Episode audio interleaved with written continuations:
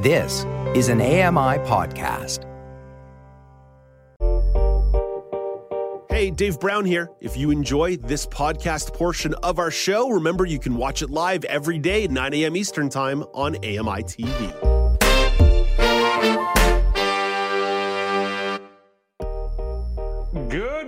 It's Monday, February 12th, 2024. Welcome to Now with Dave Brown coming to you on AMI TV. I'm Alex Smithing for Dave. Let's hit the horns and go.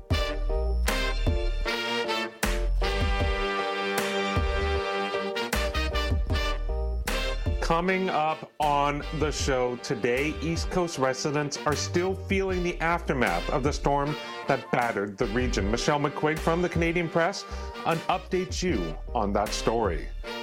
Arc is a new web browser for Mac and iOS that allows users to have an accessible customization. Marco Pasqua will tell you all about it. And there's a new app in town called Project Tapestry. Shaun Preece gives you the scoop. All that and more to come on today's episode of Now, but we begin with the top news stories of the day. We begin with a new study that has found a link between dementia and menopause symptoms. Dr. Zayer Ismail from the Hotchkiss Brain Institute says that there is a correlation between severe symptoms during menopause and how women are faring now.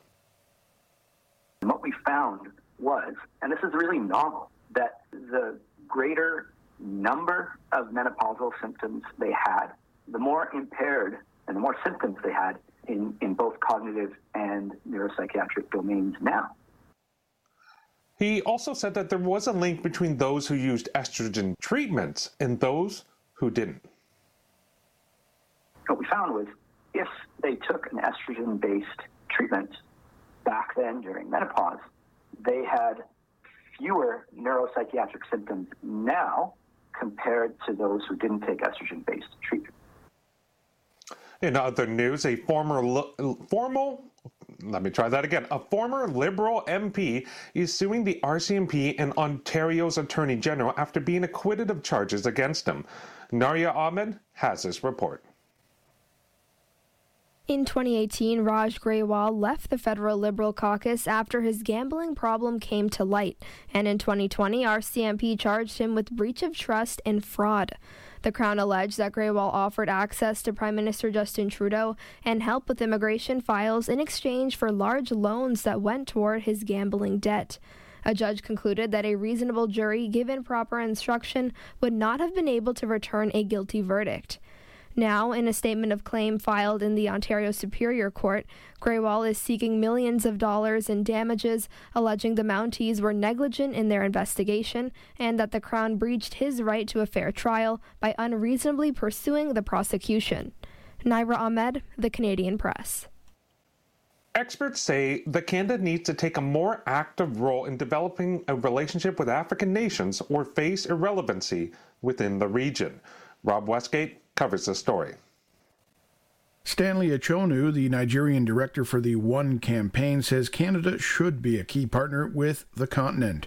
Africa is on track to double in population by 2050, and the World Bank says a looming continental free trade deal could be an economic juggernaut that lifts 30 million people out of extreme poverty. But experts say there's work to be done in improving governance, building huge infrastructure projects, and restructuring debt. Earlier this week, uh, Achonu told senators that Ottawa should finance projects like bridges and roads to stimulate growth and build Canada's brand. Rob Westgate, The Canadian Press. There is an option out there for folks who are looking to try to save some money on soaring grocery bills by enjoying some imperfect foods. What's that all about? Well, John Kennedy has more. Anna launched Eat Impact in 2022 to reduce food waste and provide doorstep delivery of cheap fruits and vegetables. The food products on offer typically fall short of the retail sector's strict aesthetic standards, but are more than just edible. Drawing on 15 local farms and distributors, the business serves up tentacled carrots and slightly bruised apples to thousands of households in southern Ontario for $20 a box and hopes to double its business this year. Given the savings, waste awareness, and a bent towards regional organic goods, it's no surprise that many of the subscribers skew younger. John Kennedy, The Canadian Press. And that's it for the top news stories of the day. It's now time for the daily poll. We'll start with the results from Friday's poll, where we asked you how much does the presence of pests influence what city or region you live in? 43% of you said a lot, 14% said a little, and 14% said not at all. And we had a couple of responses on Facebook. First off, Crafting Deborah wrote, It affects a lot, but so does the lack of affordable housing for disabled communities. And Pearly Pigtail said, A lot? Would not live in bear territory, would be unbearable. Truly, bravo there, Pearly, with the pun. I appreciate it. Now, for today's daily poll, this has to relate to the conversation I'm going to be having with Marco Pasqua about a new web browser and online system. So, I wanted to find out from the folks at home what is your favorite web browser? And I'm not giving you any of these options of other or none above. I'm making you choose one of the ones listed. Google Chrome, Mozilla Firefox, Microsoft Edge, or Apple Safari. And you can vote on the poll on Facebook at Accessible Media Inc. or X at Accessible Media. But for now, let's welcome in Elizabeth Moeller, who is filling in for me as co host, and Laura Bain with the entertainment reports. So, Elizabeth, we'll start with you on this one. What is your favorite web browser?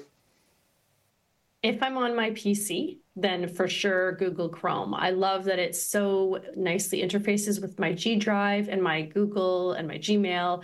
Um, although I'm not loving that Gmail's getting rid of the basic HTML feature, I like uh, Chrome too because of the Wordle um, little plugin that you can install to make Wordle accessible. That's very cool. Um, and I just like like the interface, like I said. Um, I will say though, on my phone, Safari all the way. I do not have another browser installed on my phone. So definitely, I realize I'm fence sitting here, but it really depends on my device of choice that I'm using at the time. Oh, and, and before we get to Laura, I want to follow up on this. So you say that you have a different, uh, you just have Safari for your phone, and why don't you have any other? Have you tried any other browsers on the phone, or is just Safari was the the uh, kind of the original uh, kind of uploaded uh, browser, and that's just kind of what you've always used out of just necessity and comfort? I, you know what? I've I've honestly only ever used Safari because it what was there. It's what was there. I've never I've never um, downloaded other browsers or like other apps for mail. I just kind of use what's built in. It seems to work really nicely. I like the little sound that ticks to tell you if the page is loaded. I think that's really kind of a, a neat little gimmick, a little trick. So yeah, I tend I tend to use Safari on the phone, but you know what? Maybe after today I will branch out and, and download Chrome or another browser and see how it goes. Interesting. Laura Bain, what about you? What's your favorite browser? And, and are you like Elizabeth where you have different ones for different devices? Yeah, I'm going to say something very similar to Elizabeth here. And for me, it you know it really comes down to browser accessibility, and I find uh, Chrome to be very accessible with JAWS.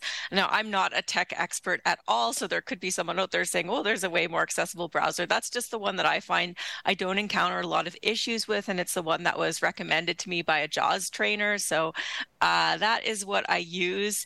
I have found I used to encounter a lot of issues with Edge. I don't know if that is still the case. I sort of feel like I was burned with it a couple of years ago, not working well with the screen reader. So I haven't tried it again. But yeah, if I'm using my iPad or my iPhone, then of course the default browser on that is Safari. And that is what I use. And it works very well with VoiceOver.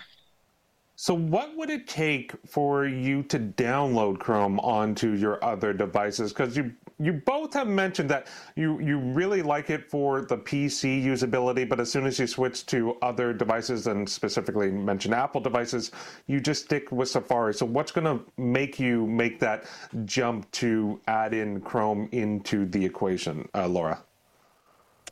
Uh, I mean, honestly, I don't feel like I have super strong feelings about it either way. So I would easily make that switch. I do have the Google app on my phone. I don't know if that's the same thing as using Chrome. Honestly, like I said, I'm not very tech savvy. I have the Google app on my phone and I use that about half of the time. And then, uh, you know, it just depends on what it is. So if somebody sends me something in a text message, that's going to default opening to Safari. Or if I'm on Facebook and I go to open something, a lot of times I'll just say open with browser because then that makes it a lot of, you know, more more accessible, and that's going to open in Safari. So I suppose I do use Chrome a little bit on my uh, phone via the Google app. And Elizabeth, what about you? Like, what what is the point that you are willing to jump to another or uh, browser or try something else? Like, if if you're just comfortable using Chrome, using Safari, like, what's gonna get you to download Chrome onto your your device or try uh, like you know Safari on the computer? Yeah, I think for me, what it would take, and this has happened to me in the past um, with school stuff, is if I'm getting a document or I'm getting, um, you know, some kind of web page that for whatever reason works better in one browser than the other. So if I was doing some reading on my iPad and whatever reason, um, you know, a pop up said, you know, for a better experience, download Chrome, I would do that. I do find that I tend to browser hop just a tiny bit if again I'm getting like a PDF for school and it it will say you know um, preferred browser is Edge. It's certainly not my default, but I think that would sort of push me into trying something new or different on the phone. Or if for whatever reason I was finding that I was maybe getting a lot of pop-ups with one browser, I might try to to pop to another browser. But generally, it's that through school, you know, any kind of website or online learning management system. I know that a couple of them that I've used in the past, they specifically recommend using it in a specific browser. Um, so for that reason, I would make the switch. So I guess very related to school. Fair enough. I mean, I always like literally on the computer, the work computer I have now, the the uh, kind of the one that was pre-installed was Edge. I download Firefox, and I still to this day just use Edge every single time. So I, I think I, I, I fall in line with that just as much as uh, you both are, where it's just like okay, whatever's comfortable, whatever is there. Typically, unless it's really uh, a struggle from an accessibility standpoint or just a, a layout standpoint, it's kind of hard to to make that switch. But that said both of you should tune in when I talk to Marco because there may be a new contender, one that is built in with accessibility features. So I'm excited to find out about it. Maybe it will be another one for you both to add to your list. But for now, I will say uh, goodbye to both of you. And uh, for you at home, be sure to vote in on the poll. Again, Facebook at Accessible Media Inc. X at Accessible Media. You can also send an email, feedback at ami.ca, or pick up the phone, give us a call, 1 866 509 4545. Coming up after the break, East Coast residents are still feeling the aftermath of the storm that battered the region. Michelle McQuigge from the Canadian Press updates you on the story. You're watching Now with Dave Brown on AMI TV and AMIPlus.ca.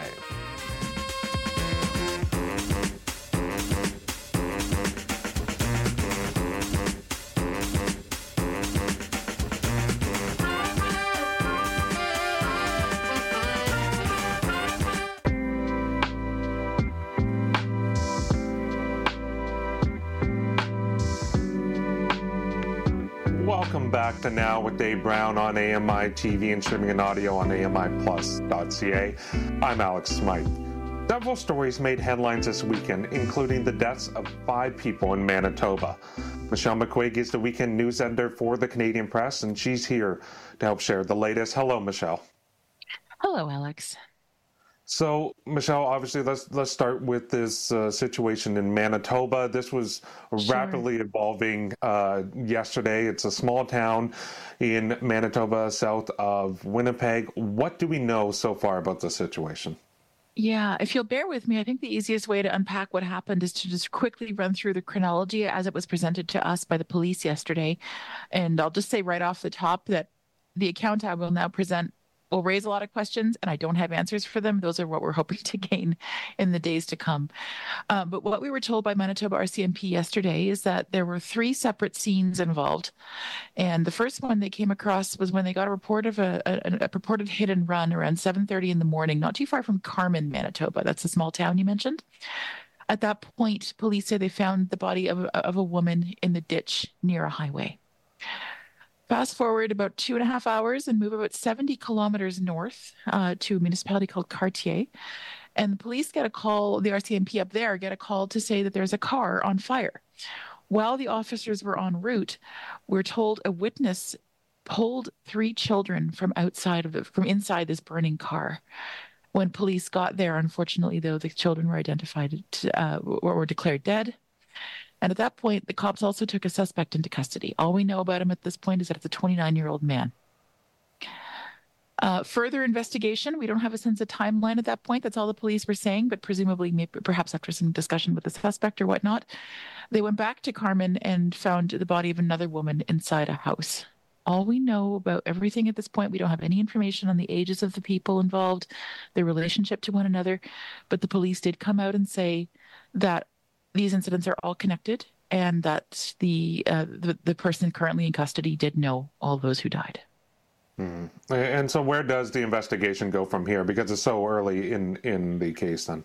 It is extremely early. Yeah, the, the, the, news conference that they held yesterday was in late afternoon, and as we mentioned, all of this was transpiring in the morning and early afternoon. So we didn't. There was a lot of information that we did not have.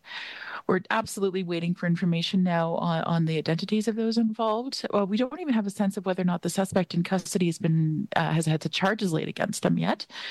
Uh, so that's one thing we're going to be watching for with interest, and that will dictate too where, uh, where the investigation goes from here, what those charges may be. Uh, but I'm certain that police are now going to be combing these multiple scenes uh, and and just trying to do as much as they can to piece together what sounds like a fairly complex chronology and set of circumstances. Absolutely. So we'll leave this uh, story here for now, and I'm sure when there are updates, uh, you'll be able to share more details, or myself in in other uh, news updates along the week. Yes. So, and if those who want to follow and, along in real time, my colleague Brittany Hobson will be covering this today. So uh, give her mm-hmm. give her socials a watch.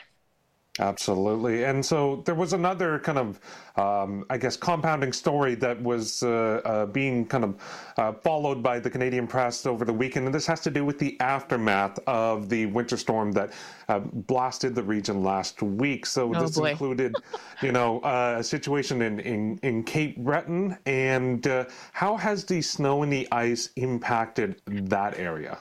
Oh boy, it is still ongoing. And right off the top, I'll just say that unfortunately, Nova Scotia is bracing for still more snow. There's uh, mm-hmm. weather warnings in place for the province and a couple of 20 to 30 more centimeters on the way in the next day or two, which is not great news for places like Cape Breton that already got about 150 centimeters in last weekend's dump, a meter and a half of the stuff, which is just bonkers.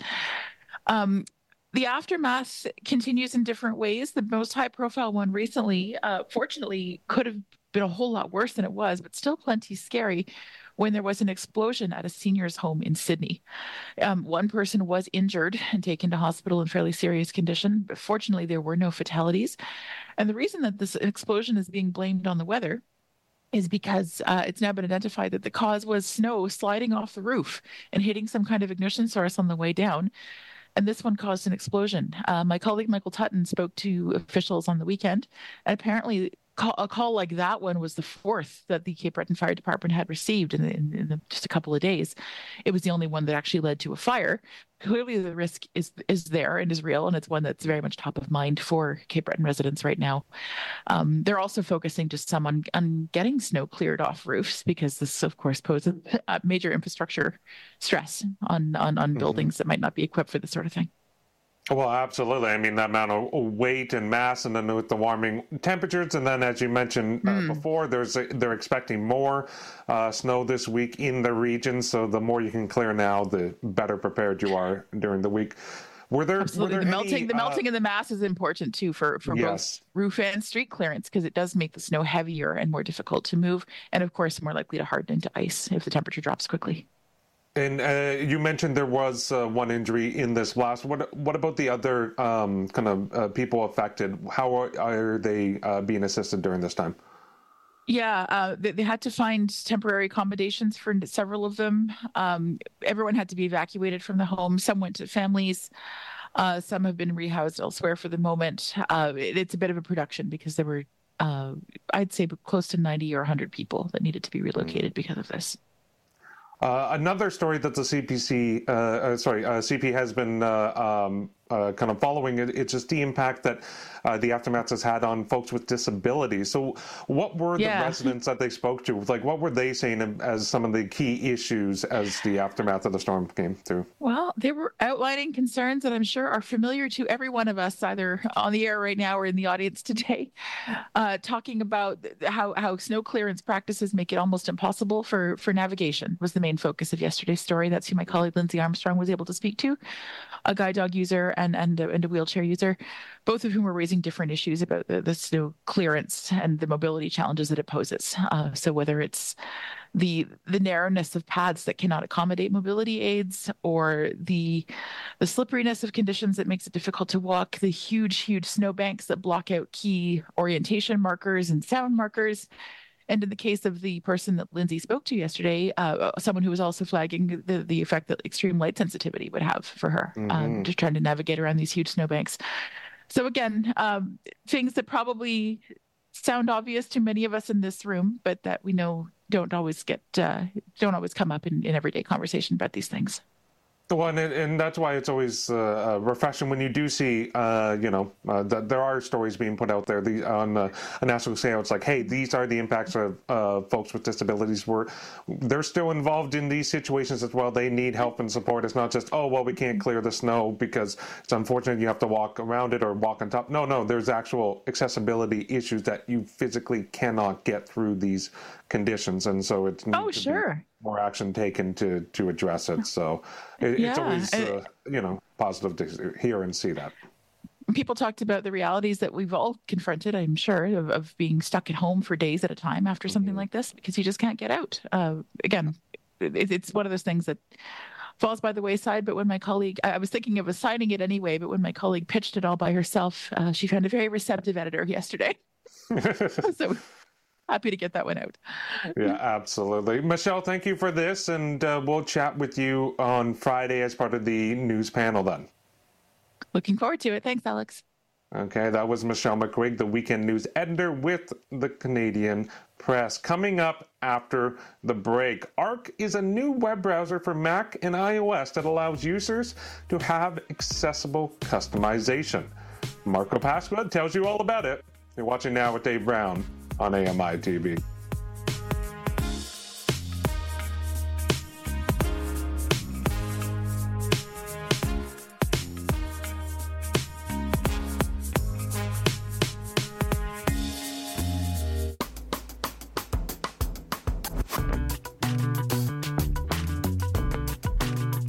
Welcome back to Now with Dave Brown on AMI. I'm Alex Smythe for Dave.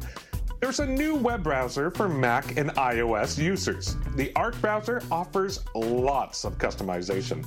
They've also built in accessibility features. Arc caught up with Marco Arc caught Marco Pasqua's attention, and Marco is the co-founder of Meaningful Access Consulting. Hello, Marco. How are you doing today? So well, Alex. How are you?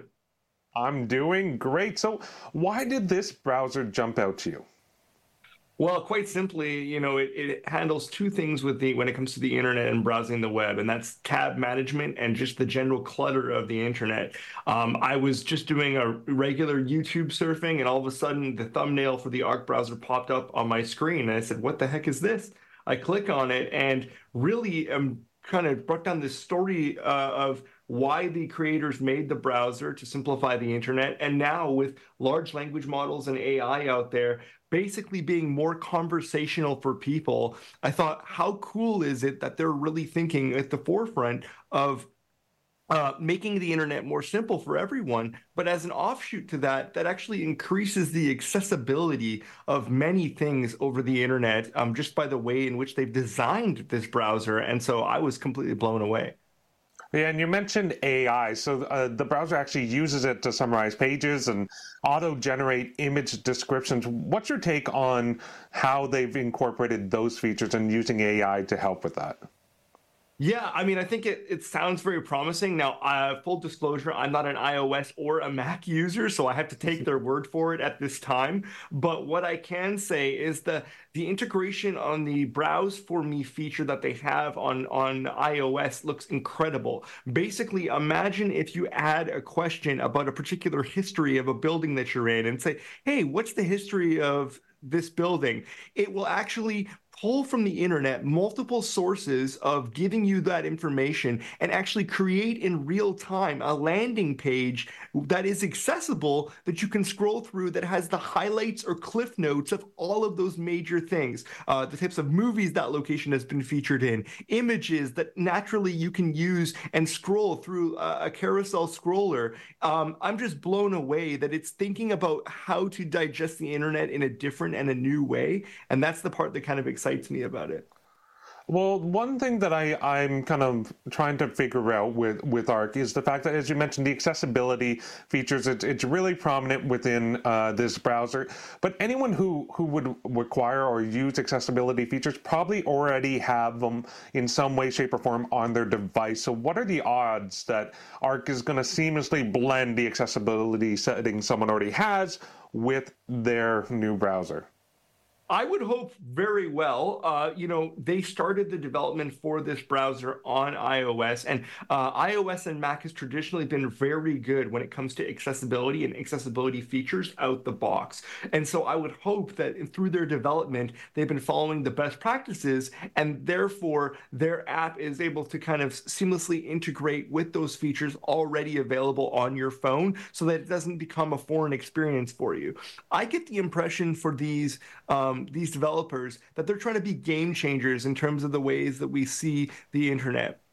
You know when when the chrome browser first came out um, it was doing things a lot different. It wasn't as static as stale as we were used to seeing with things like internet explorer. And i think that this is their defining moment. They're trying to really um, go from an independent approach utilize many different developers out there who are wanting to make tools to make life easier on the internet. And that's the part that kind of um, I think is what's going to set them apart and make it a different experience for everyone. Well, and, and you kind of hit the nail on the head there. It's all about setting yourself apart from the other established browsers out there and, and, and kind of pushing someone to want to change or, or, or navigate and, and uh, migrate over to your new uh, kind of browser, your new system. The, it seems like the buzzword or, or kind of the focus really beyond just the use of AI it's, uh, in technology has been the idea of limiting f- what uh, we call friction within uh, mm. devices and, and, and connectivity. So, not having to go through multiple different steps to access information, access videos, you know, photos, what have you. So, this seems to be kind of eliminating that, as you say, and you know, it, it's generating this like and populating this page where you don't have to navigate all those spaces. It's bringing it to you. So, how much does friction get in the way of what you want to do on the web? Uh, I mean, quite a bit, right? I mean, how many times have you gone to go look up a particular blog post or a recipe, but you're inundated with ads on the page and you're re- literally scrolling for minutes just to get down to the hmm. actual recipe itself? Um, what this does is it removes all of that. It extracts that information that's most prevalent and it pops it out in a in a high contrast page, if I might add, um, that really just shows you the cliff notes, the the points that you need to know for this recipe, for example, um, in a way that that makes sense with photos and gives you options as to how it got there and, and, and that you can kind of jump around in that way. And I, I think that that is so cool. It's also got a sidebar feature where if you type in something naturally, like just show me the top um, keynote presentations from Steve Jobs, just by saying that, it's going to load, you know, five different YouTube links on the side for you automatically and start to autoplay the first one and give it to you in a way that you can actually go through those various links um, without having to think, oh yeah, uh, what what did I want to look up? The iPhone, the iPad, like what are the different uh, unveilings that I can find? It already knows that for you just based on you naturally asking that question.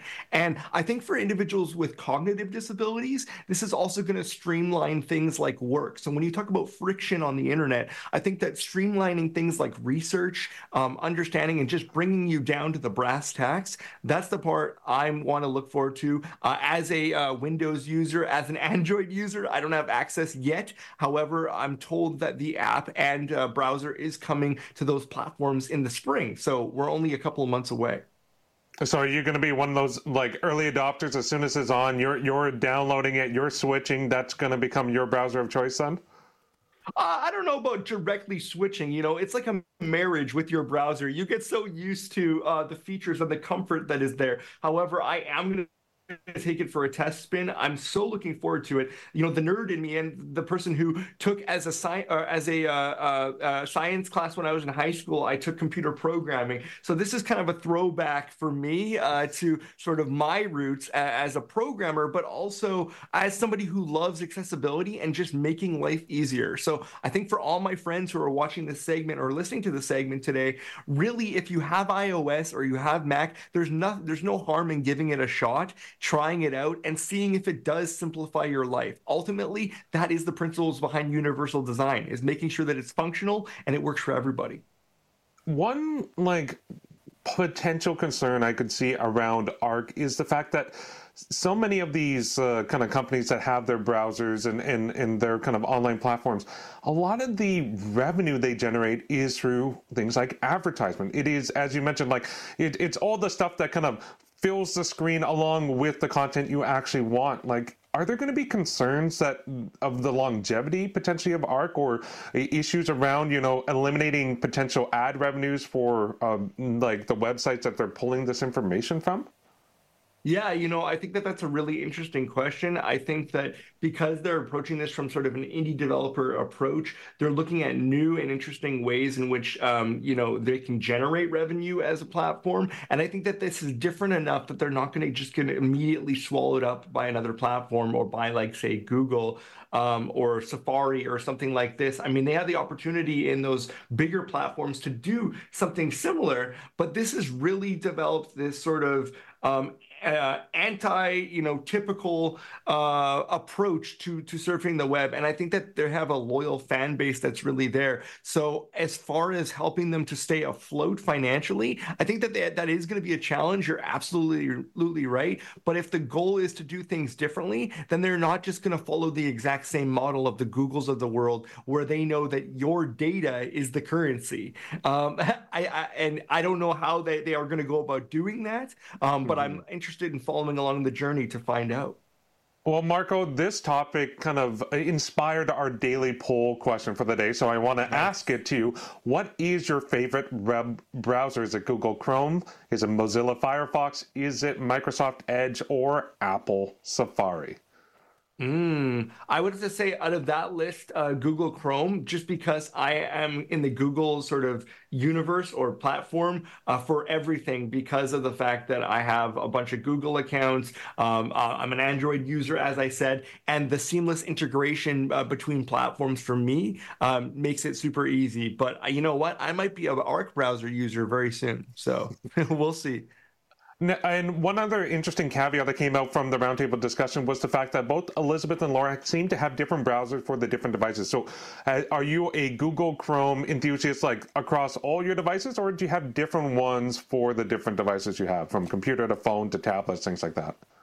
Uh, generally, I stick to Chrome, but I do use Firefox for certain applications. Um, I find that uh, you know Firefox can be less intrusive of things. Um, again, like it depends on really what you're going for. At the end of the day, use your own safety when it comes to the internet, no matter what your browser is. And I mm-hmm. say, you know, like I, I still utilize a VPN for certain things and access to certain content, and that's you know really sort of interesting too, right? It's like how are developers for browsers and things going to be integrating as people are more concerned now about their privacy on the internet, about security, and about things of this nature, but also create a smooth experience for somebody who's browsing, depending on all the different ways in which you can go and use the internet out there. Um, I do a lot of research, and so certain browsers are better for for certain things.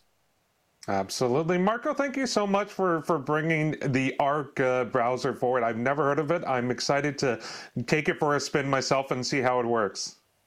Yeah, absolutely. If you've if you've gotten used to large language models and some chat bots and things out there, it's going to be very similar to something like that, but it is going to be that combination of a web browser, uh, search engine, and just uh, you know the internet in general. So I'm curious curious to hear everybody's feedback. So thanks, Alex. Perfect. That is Marco Pasqua. He is the co founder of Meaningful Access Consulting.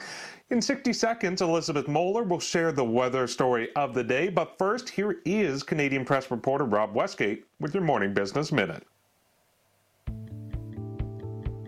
Last week ended on a slightly up note for Bay Street. Toronto's S&P TSX added 90 points to close at 21,010.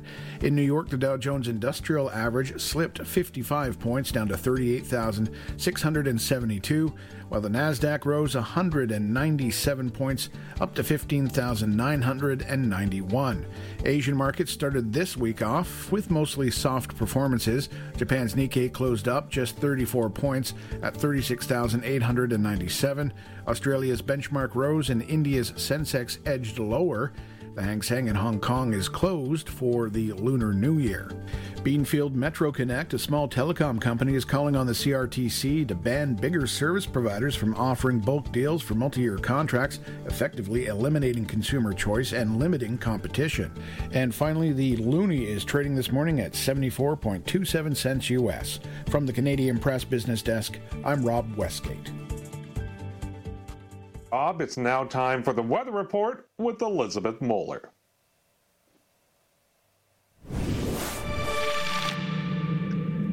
Elizabeth, you are following up on a weather story that I covered last week where it was near record low snow and ski conditions, and, and the lack of snow in BC was a big concern. But you're here to offer up some positivity and good vibes on a Monday. I'm I'm talking some good vibrations, and I did get your little rhyme there. Low snow, I like it, Alex. um, so skiers will delight because there's going to be wonderful skiing conditions on Tuesday at all resorts across the province of British Columbia. Over 20 centimeters of that fresh white stuff has fallen in many areas of the province. And we're going to see snow bringing hope to those resorts in BC that have been affected so, so much by that. Um, the winter season has been tough for little, you know, the, the resorts with very little snow for them to, to have um, for the resorts. So, you know, some events have been canceled due to the lack of snow or postponed. But now there's good news on that front uh, with new snowfall arriving. And that storm brought snow to BC, and it started snowing on Saturday of this weekend, and it continued into Sunday. Places like Grouse Mountain, Mount Washington, and Sun Peaks got significant snowfall. More snow, good news, is expected in the interior today. And this is good, again, for those resorts, but it's going to probably cause some travel to delays. So be mindful of that on those mountain passes today. And the snow is expected to stop this evening. But you know, my you know, Alex, I was thinking about this. The resorts really have been in fact impacted, but towns like Whistler, where they're so mm-hmm. reliant on ski resorts, you know, really impacted. I was actually in Whistler recently, um, and it's it's you know the resorts are the livelihood of that town, so it's it's having a huge impact. Yeah, absolutely. And and when you have to, you're forced to to make snow opposed to having the natural uh, kind of fallen snow, especially in these hotbed of ski and uh, yeah. snowboard country. It's just not the same. And then and uh, the avid skier may not even go for it. So it's great to see that there's actually natural snow coming to the region. Elizabeth, thank you so much. Don't You're go welcome. anywhere. Thank we'll you. check in with you later on in the show. But coming up next, new on Netflix is the animated movie Orion and the Dark, and Amy Amantea will share her review. You're watching now with Dave Brown on AMI TV.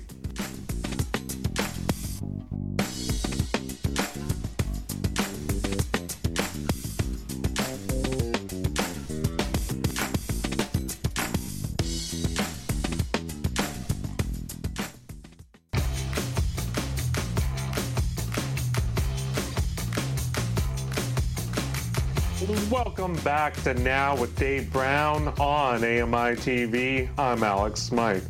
A child's fear of the dark is fairly common. Their imagination of what can be seen is far more vivid than the actual reality.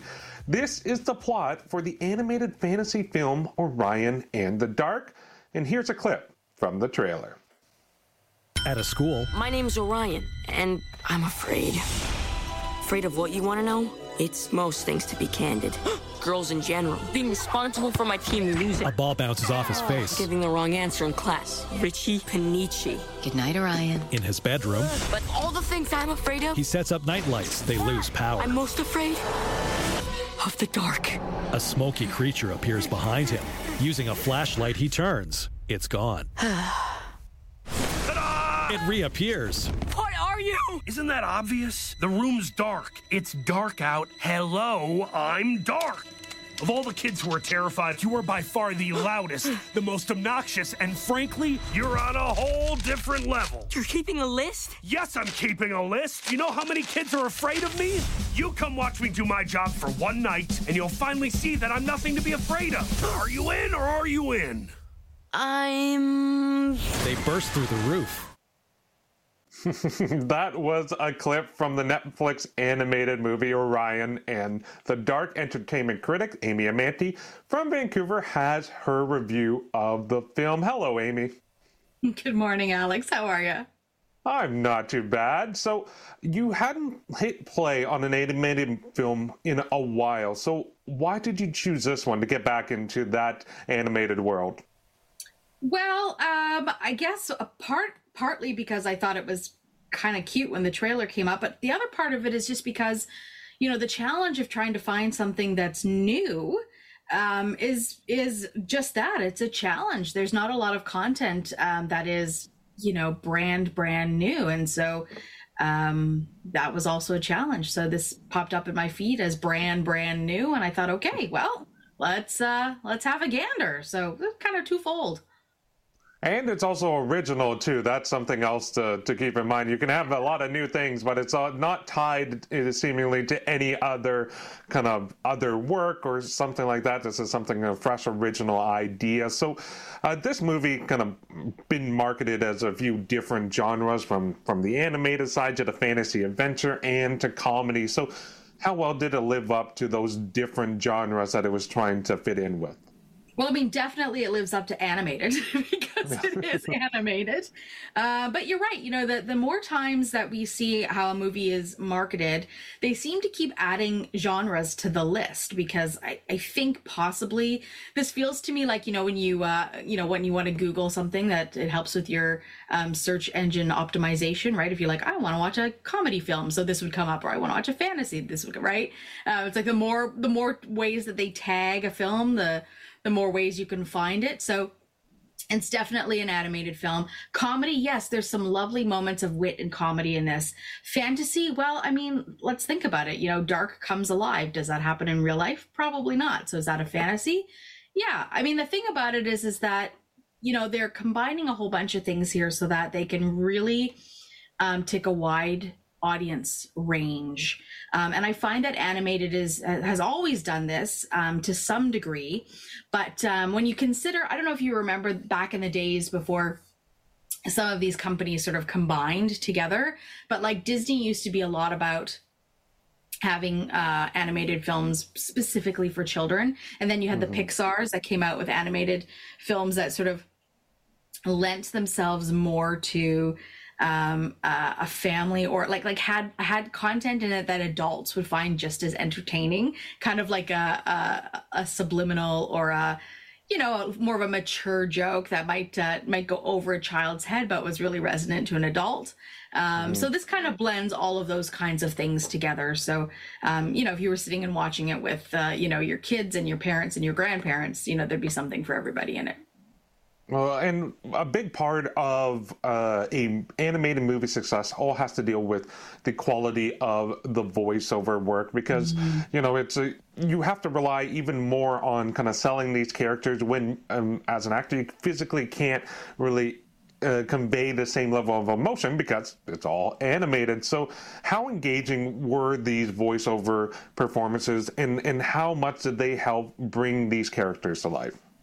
Yeah, and, and even, you know, Alex, the process of, you know, when you're on stage with other actors doing scene work together, you know, you're you're in close proximity. Sometimes I shouldn't say sometimes, but you know, all sighted actors are, are tasked to do eye contact and all of that kind of stuff to create um, engagement and connection between the performers, right? To make it feel as real and authentic as possible. Whether you're in a Marvel movie or in a you know a movie that's you know about two people getting married or like you know something that's really close to re- to reality. Um, when you are recording voiceover stuff, you're often alone in a studio by yourself. It's not like they get all the characters together in a scene and you're in a room together in a studio. You're all by yourself, often recording uh, just the lines of your character. And the person who perhaps might be feeding you the opposite lines if you even get that because oftentimes you just are recording your lines and nobody's reciprocating the lines on the other end. It's very much a you know you're doing your big animated lines and they're going yeah uh-huh and they're responding like this. And then you're doing your big animated lines and they're responding like this right? So your your scene partner is not a trained actor giving you anything uh so you have to really sort of have a different level of skill to be able to do that. So I found the voices to be very engaging. One of the fun things for me about animated films in general is trying to see if I can recognize mm. the voices of famous people when I listen to them, or to um, uh, because sometimes they obscure their voices, right? They manipulate them, and sometimes they don't. It just depends on you know, like Jim Carrey's classic at this, right? Depends on what kind of character they're doing. And I actually thought that the voice of Dark, who we uh, heard in this clip, was Seth Rogen. He sounded so much like Seth Rogen to me. Not are, you saying are you saying it's not Seth Rogen? Because that was my exact thought. I was going to say uh, my 100 percent my guess is Seth Rogen is the voice of Dark, but it's not Seth Rogen. It's not. Have you got any other guesses? Ooh, not Seth Rogen. Uh, no. I I have no idea. Uh, who is it? Paul Walter Hauser. I don't even recognize who that is. Un- unfortunately, the name does not ring a bell. Um, but nope, uh, th- and, and, so like this is uh like as you say it, it's that fun it's like kind of discovering it's like who yeah. is it or it's like you you know they have that certain cadence or tone that just like kind of rings in your ear and you just start thinking it's like i know that voice from something yes. I yes. i'm so familiar yeah so uh, what about some of the other uh, uh, characters were there other famous voices or or other uh, kind of people whether they're being a bit more natural in their voice or a bit more of that manipulation were there other kind of key actors and voices in this uh, movie? Yeah, I mean, the only one that I was able to recognize was Angela Bassett because I've heard mm. her voice a thousand times, and she plays um, the character Sweet Dreams. Um, so it was lovely to to go. Oh, I know that voice. I know that voice. Um, but then you know there are lots of other like really talented voices. Ike Barinholtz um, didn't recognize okay. his voice, but certainly like know his name and um, would have uh, you know recognized his probably his persona had he been in person um, somewhere. Uh, Colin Hanks, um, which is Tom Hanks's son. Not a voice I'm overly familiar with, but certainly know the name. And Jacob Tremblay um, plays our young Colin, uh, sorry, our young or- Orion, and um, not a voice I recognize uh, right away either. But again, a name that's big and you know and has been in movies. So um, yeah, some big players in this particular film. Oh, and I, I wonder too if there's a bit of that uh, freedom for those types of actors where you say like, yeah, like you know the, the three you listed, you would recognize them, you would see them in a, a, a film or a TV show and be like, oh, well, that's Ike Barinholtz, oh, that's Jacob Tremblay, oh, that's Colin Hanks, but because maybe their voice is a bit less familiar, it gives them a bit of a freedom and blank slate to to kind of work with and kind of show off their their talent and ability and let people maybe rediscover. It's like, oh, I really like this voice or this character. It's like, oh, wait, it's this person I already knew. Like it kind of may change that perspective or, or perception of what the actor can do. Yeah, absolutely, it does. There's sort of a little. Um anonymity there for some, you know, so to speak. Um, so actors can play. Um, you know, there's all sorts of things that you can do with your voice when you get cast in a in a a piece like this. And certainly the character of Dark and the character of Sweet Dreams are these animated fantasy characters Jacob uh, Tremblay and Colin Hanks are voicing, you know, a human animated character. And so their voices are going to be less sort of extreme, right? And more realistic in tone and quality. So I don't think that they did a lot of um, manipulation of their voices, but s- still, you know, if they were in sort of a TV sitcom, you might recognize them more than you would in an animation thing. But the other thing about animation that's interesting is that these, um, once you know who these voices are, once you recognize them, you start to go, huh, there is a persona of this character that takes on who the actor is. And so even this um, uh, Paul Walter Hauser, who is not a char- uh, an actor that I'm overly familiar with. Um, I looked up some of the movies he's in, and uh, yes, I know these movies, but they were never movies that I saw. Um, he is very much like a Seth Rogen in his sort of body shape and size and beard and all that kind of stuff. And so Dark has a big sort of chunky body and you know moves a little uh, pokey and lumberly and right. So they start to take on these personas of the actors. And a part of me wonders if you know once they cast their characters if sometimes they um, like cast their voices sometimes they start to manipulate the way that the characters might be drawn just a little bit. Certainly i know that in facial expressions. So you know um, young orion the way he's um, uh, drawn or animated might t- take on some of the facial features of uh, of what Dr- uh, jacob tremblay looks like when he talks, right? So Mhm. sometimes, you know, one hand works with the other. And I think that that's a really beautiful way of combining the artwork. And so, how was the audio description on the movie? You know, audio description in animated films, I always find to be a little bit challenging, especially in the fantasy adventure genre, because you have like Dark is not a real life character, friends, right? So, you know, he's going to be doing things, flying and stretching and all sorts of things that like typical humans can't do. And so, audio description really has to fit in really fast between lines of dialogue, things that you're you may not like moves and and and actions that you may be unfamiliar with um because the human body doesn't do that kind of movement right um so sometimes i find that they over describe things to try and make it um you know to try and describe every moment. They did this a lot with the incredibles and how they stretched and you know conformed their their body in these really uh, really eccentric ways. And i was like okay that's just like too much pretzeling for me to try and imagine. Um, and so in some ways they did a little bit of that but overall i think it was a really nice um, the, the description was really nice and, and kind of keeping me with the storyline um, and keeping me in the world of dark and Orion together because Orion is scared of everything, right? And goes on this journey with Dark for one 24 hour, meets his friends who are sweet dreams and all the people, all of the characters that help you, help you or don't help you uh, when you're asleep at night, just to kind of quell his fears a little bit. Does it work or not? I'm not going to give that away, but um, but that's kind of the idea of the film, and so he's gotta he's gotta figure out how to get over his fears a little bit, and, so Dark helps. And so, Amy, uh, we, we have to get out of here. But uh, before we do, I quickly want to know should folks uh, press play on this one? Yeah, I say absolutely plus press play on this one. It's cute, it's sweet, it has a lovely message to it, and families can watch it together and everybody will get something out of it. Awesome. Amy, thank you so much for this. We'll chat again soon. Sounds good, Alex. Thank you. That was AMI entertainment critic Amy Amantea in Vancouver, BC, and she reviewed Orion in the Dark on Netflix. In one minute, Laura Bain shares the entertainment report and all about Usher and the Super Bowl and the halftime. But first, before we get to any of that excitement, the EV revolution is making waves in the boating industry. Here's reporter Mike Dobuski with Tech Trends. From ABC News Tech Trends, as the auto industry negotiates the transition away from gasoline, the boating world is taking notes. One of the great things is we're benefiting from all that hard work and research and technology that's being developed for auto is starting to come into boats. Larry Russo is a boat dealer with MarineMax. He says some boats are beginning the transition to electric power with their auxiliary functions. So a lot of our larger boats now would have a gas or a diesel power, uh, diesel fuel generator in them to run air conditioning, el- electricity, anything you'd run with a you know a household type appliance.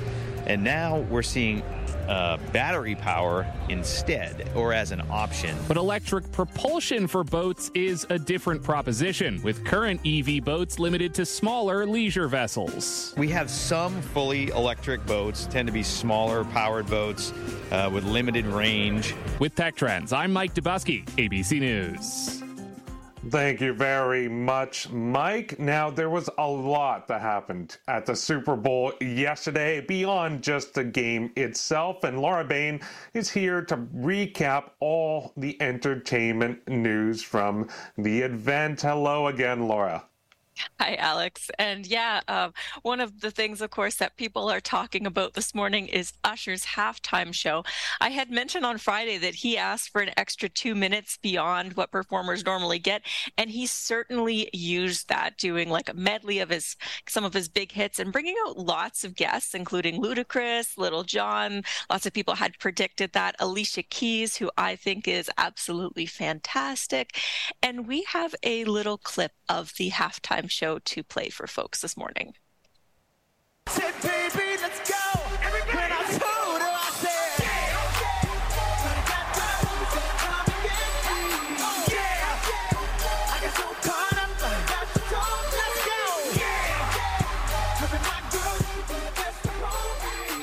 Yeah, so you know, I, would heard some negative comments before watching this. I, I didn't watch the Super Bowl last night, as as lots of people who watch this show will know. But um, I did uh, watch the halftime show this morning and I'd heard some negative comments about it, that it was a little bit too chaotic and maybe had a lot going on. So perhaps that set the bar low for my expectations, but I was really blown away.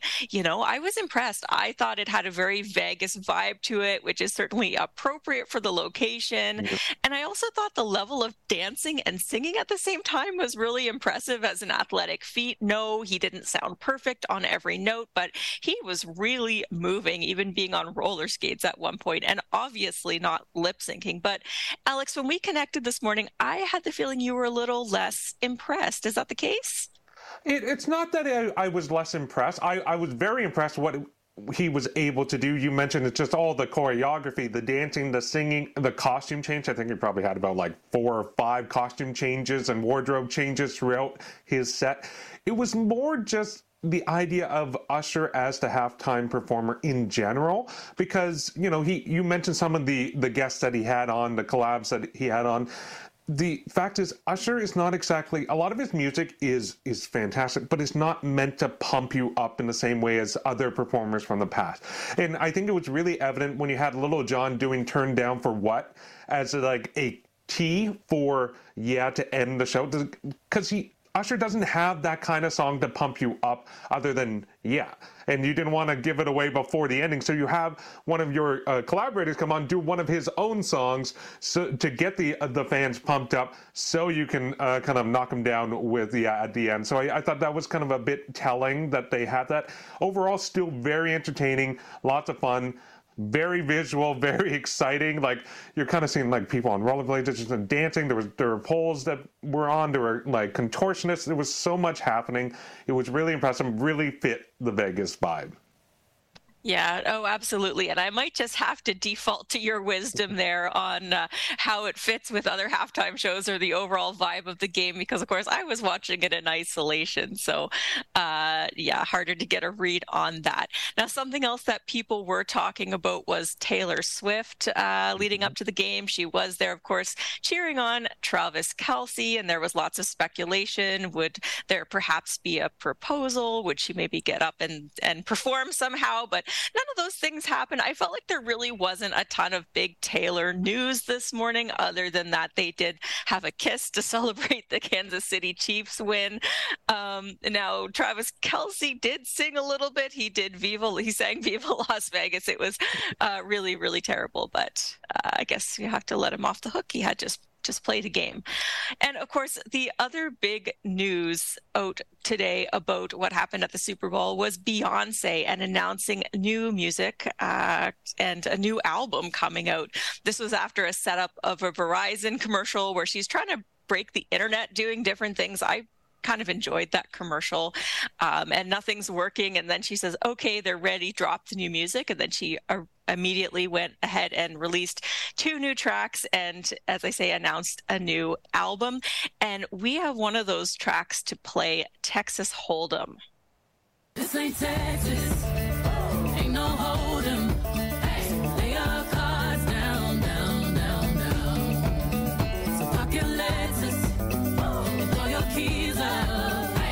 Okay, okay, okay. I'm I'm getting behind this one. You know, it's uh, got Texas Hold'em. It's got a bit of that country twang, that vibe. You know, it's got you kind of into. It, it's not necessarily her her her classic stuff, but hey, I'm into it so far, Laura.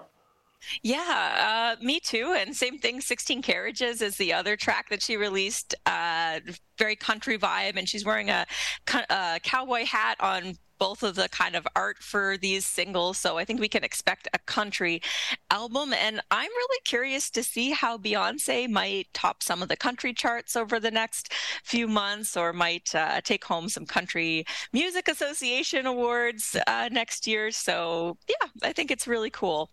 But uh, I, I don't want to feed into this. I'll say there is kind of this rivalry that's out there between Taylor Swift and Beyonce, which is, you know, largely media generated and probably rooted in misogyny that we just can't handle two successful female performers at once. But, um, you know, so I say this a little bit like tongue in cheek here, but some people are saying that Taylor really stole the show at the Grammys by announcing her new album. And I'm seeing a lot of that this morning about Beyonce, people saying that maybe she even overshadowed the halftime show or kind of, you know, stole the Super Bowl by making this announcement. But I do just kind of want to ask you this question in fun today. Who had the bigger, more epic announcement, do you think? Was it uh, Taylor at the Grammys or was it Beyonce at the Super Bowl? Well, the one challenge is with uh, watching the uh, the Super Bowl in Canada, you didn't get all the commercials, so you didn't see the Beyonce commercial for that very reason alone, and the fact that they still kept cutting to Taylor Swift during the Super Bowl itself, and only I only remember really seeing Beyonce in the stands once. I'm going to say Taylor Swift for that very reason. Now, that's not to say that uh, fans aren't excited about Beyonce. I just think this is kind of Taylor's year. Everyone's been kind of caught up in it, and it's she's kind of hard to beat, and it's on the tip of everyone's tongue. What about you, Laura? Oh, see, I thought Beyonce had it for sure. I thought that was epic with the commercial and then the tracks coming out. But, you know, I hadn't thought of that angle of not seeing the commercials. And again, probably that comes down to me not watching it live. And I did watch it like this morning, the clips of that commercial. And I thought, oh, this was um, absolutely, but that was an angle I hadn't thought of. So I'm going to give it to Beyonce. You're going to give it to Taylor. But either way, both of them extremely uh, successful right now, which is good to see. Agree to disagree. That's how I like it. Laura, thank you so much. Have yourself a wonderful day. Yeah, thanks, Alex. You too.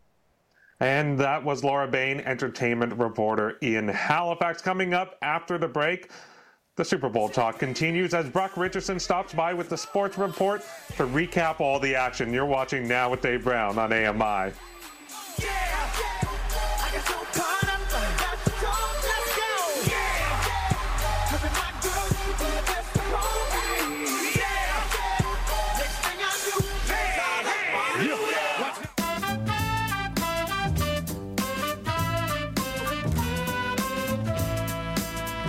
Welcome back to Now with Dave Brown, coming to you on AMI TV and in audio on AMIplus.ca.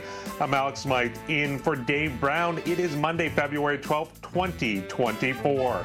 Coming up on the second hour of the show, there's a new app in town called Project Tapestry. Shaun Preece gives you the scoop and the Tripping on Air podcast has a new episode about the concept known as smoldering MS. Ryan Delahanty gives you a sneak preview. All that and more to come, but first, we start with a sports chat with Brock Richardson.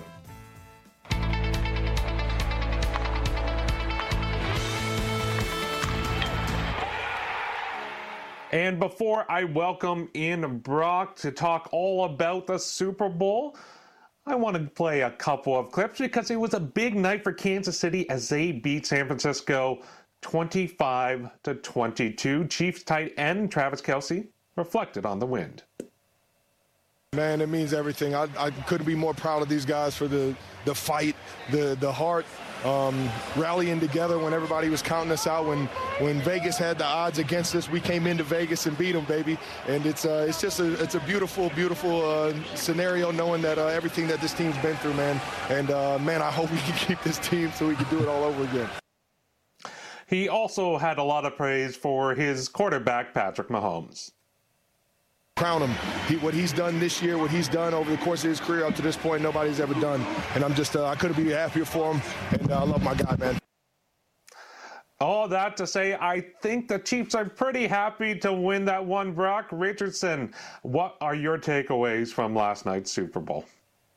I mean, what a game. I mean, uh, we were here on Friday and we said, uh, you know, uh, well, I said, I don't want to say we, I said they would win by 17 and they would just mm-hmm. take control of this and and that would be that. And I think, you know, Brock Purdy and company really stepped in and said, "Hey, we're going to do this. We're going to be here." And and this is just the way it was. I thought it was a fantastic game.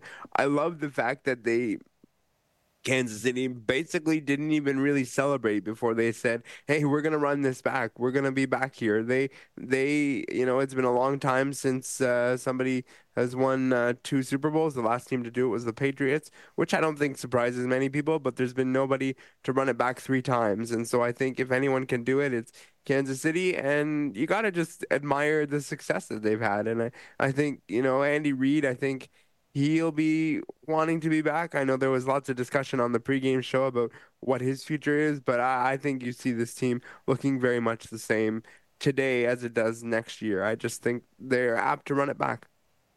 It was such a fascinating game because the first half was really a defensive struggle back and forth. There weren't a lot of points scored. I think it was like something like 10 to 6 by the uh, by the end of the first half and then really the offenses came alive late in the third quarter and really fueled that. Uh, oh, because this game went to overtime. That's another thing that is very rare. It's like the second longest game in Super Bowl history.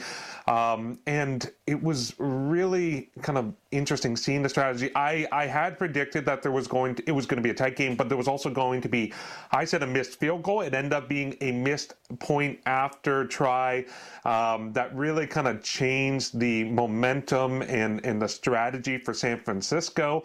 Because if they had made that point, it would have forced Kansas City at the end of the game to go for a touchdown instead of just going for the field goal, and and it wouldn't have necessarily been a tie game at the end of regulation, but. It was tied. It went to overtime.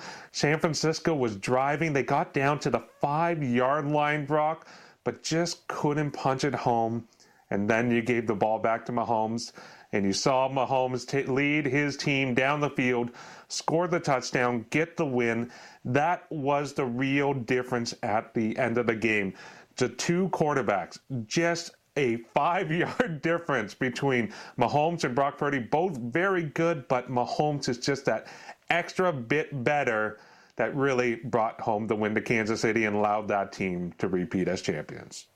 And it comes with experience, Alex. Like it mm-hmm. comes with just you could see it. Like I turned to the people I was with. I was with one of my co-hosts, Josh Watson, who's uh, probably watching this segment right now. And and you know, I turned to him and I said, "Listen, there's nobody else in this league that I would rather have the ball in in that under two minute offense other than Patrick Mahomes." And they, uh, you know, San Francisco turned the ball over, you know, early in the in the first half. And and uh, again, we had the conversation of, man, if Kansas City can capitalize, they're going to run. And San Francisco's defense held them off, and I thought really they were going to get some momentum, but just I just think it's that you know, and I'm going to use a cliche here, Alex, and say it's that ice in your veins moment, and I think more of that ice exists in Patrick Mahomes than it does Brock Purdy, and I think Brock Purdy will be there. I think the San Francisco team will be there. I think the coaching staff has them right where they want them. It's just that level of experience to get them over the hump. It really is.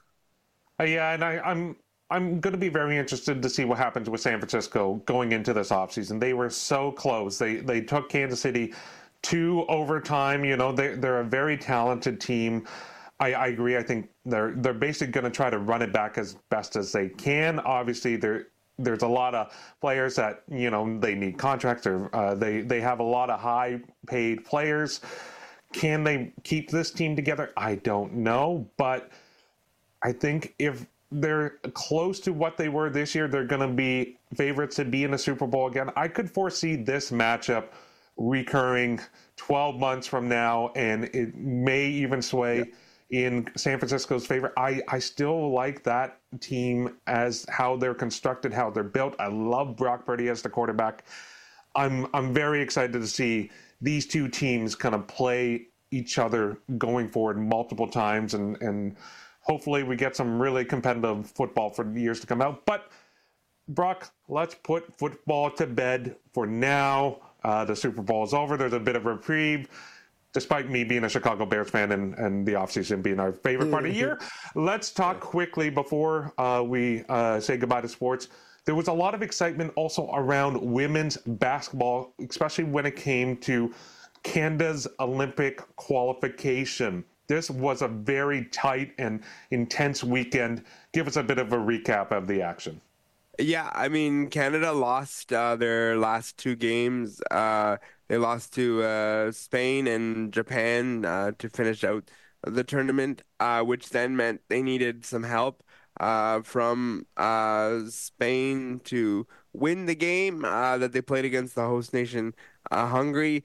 Spain was leading, was down by 20 going into the second half.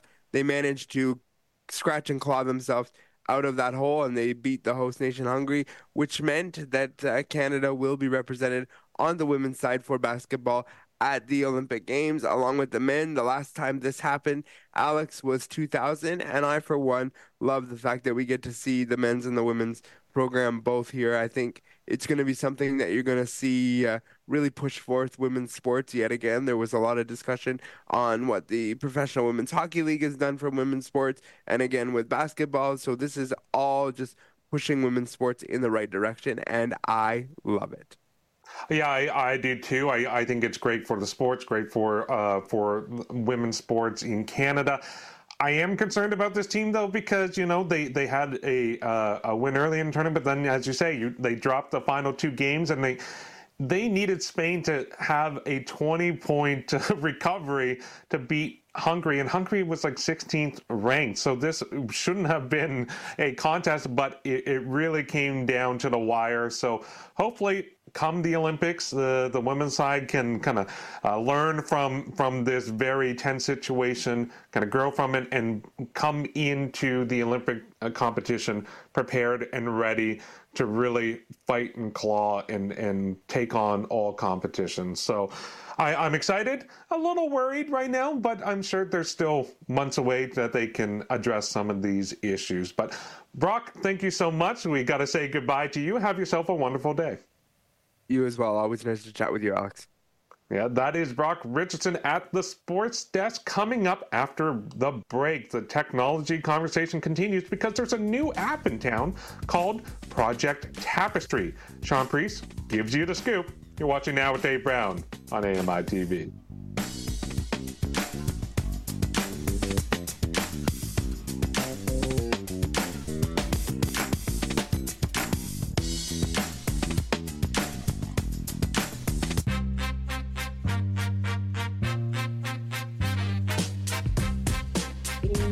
Welcome back to Now with Dave Brown on AMI TV. I'm Alex Smythe in for Dave.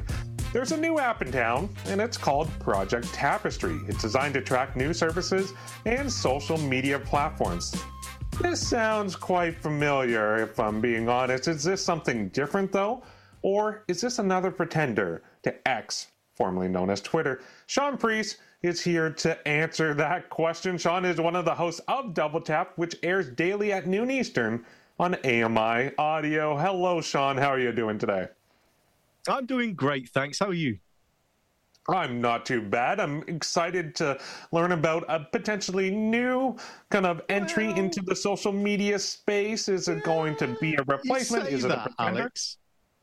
You say oh, that. okay. I, I did, okay. I detected okay. just just a little hint of uh, I don't know, cynicism, maybe sarcasm. We've seen these before. You're almost Mhm. dismissive. You should be ashamed of yourself. Well, okay. Let, let, let me lay this out, Shaun. Threads, Bluesky, Mastodon. Yes, we have been here before. Yes, we have had conversations that this is going to be the replacement that folks who want that that new version of X or, or the replacement to X to be. But what makes this one different from the others? Okay, so this isn't actually another social media platform. Uh, the clue is in the name for this one, Tapestry. What this app is aiming to do, because at the moment this is as a um, what do they call it? What do the youth call it? A Kickstarter. That's it. this is a Kickstarter project from a developer that uh, previously did the Twitter app Twitterrific for the iPhone and Mac, which was really well received amongst the visually impaired community. And uh, beyond. Actually, it was very good. But since that has gone away, um, what they're looking at now is to weave uh, one app that weaves all these social media platforms into one place. And not only social media platforms, but also any blogs that you may follow, you know, websites, anywhere that has what they call an RSS feed. So something you could subscribe to. Um, listeners may be familiar with something called AppleVis, the website. They have RSS feeds for different sections on their forum. So if you're interested in what new accessible apps there are, for example, you can grab a feed to that. And every time there's a new post on there, it will show up in the feed. And this is what this app called Tapestry is trying to do put one app together, which sort of aggregates everything that you're interested in, every social media post, every news article, every blog into one place. Sounds good.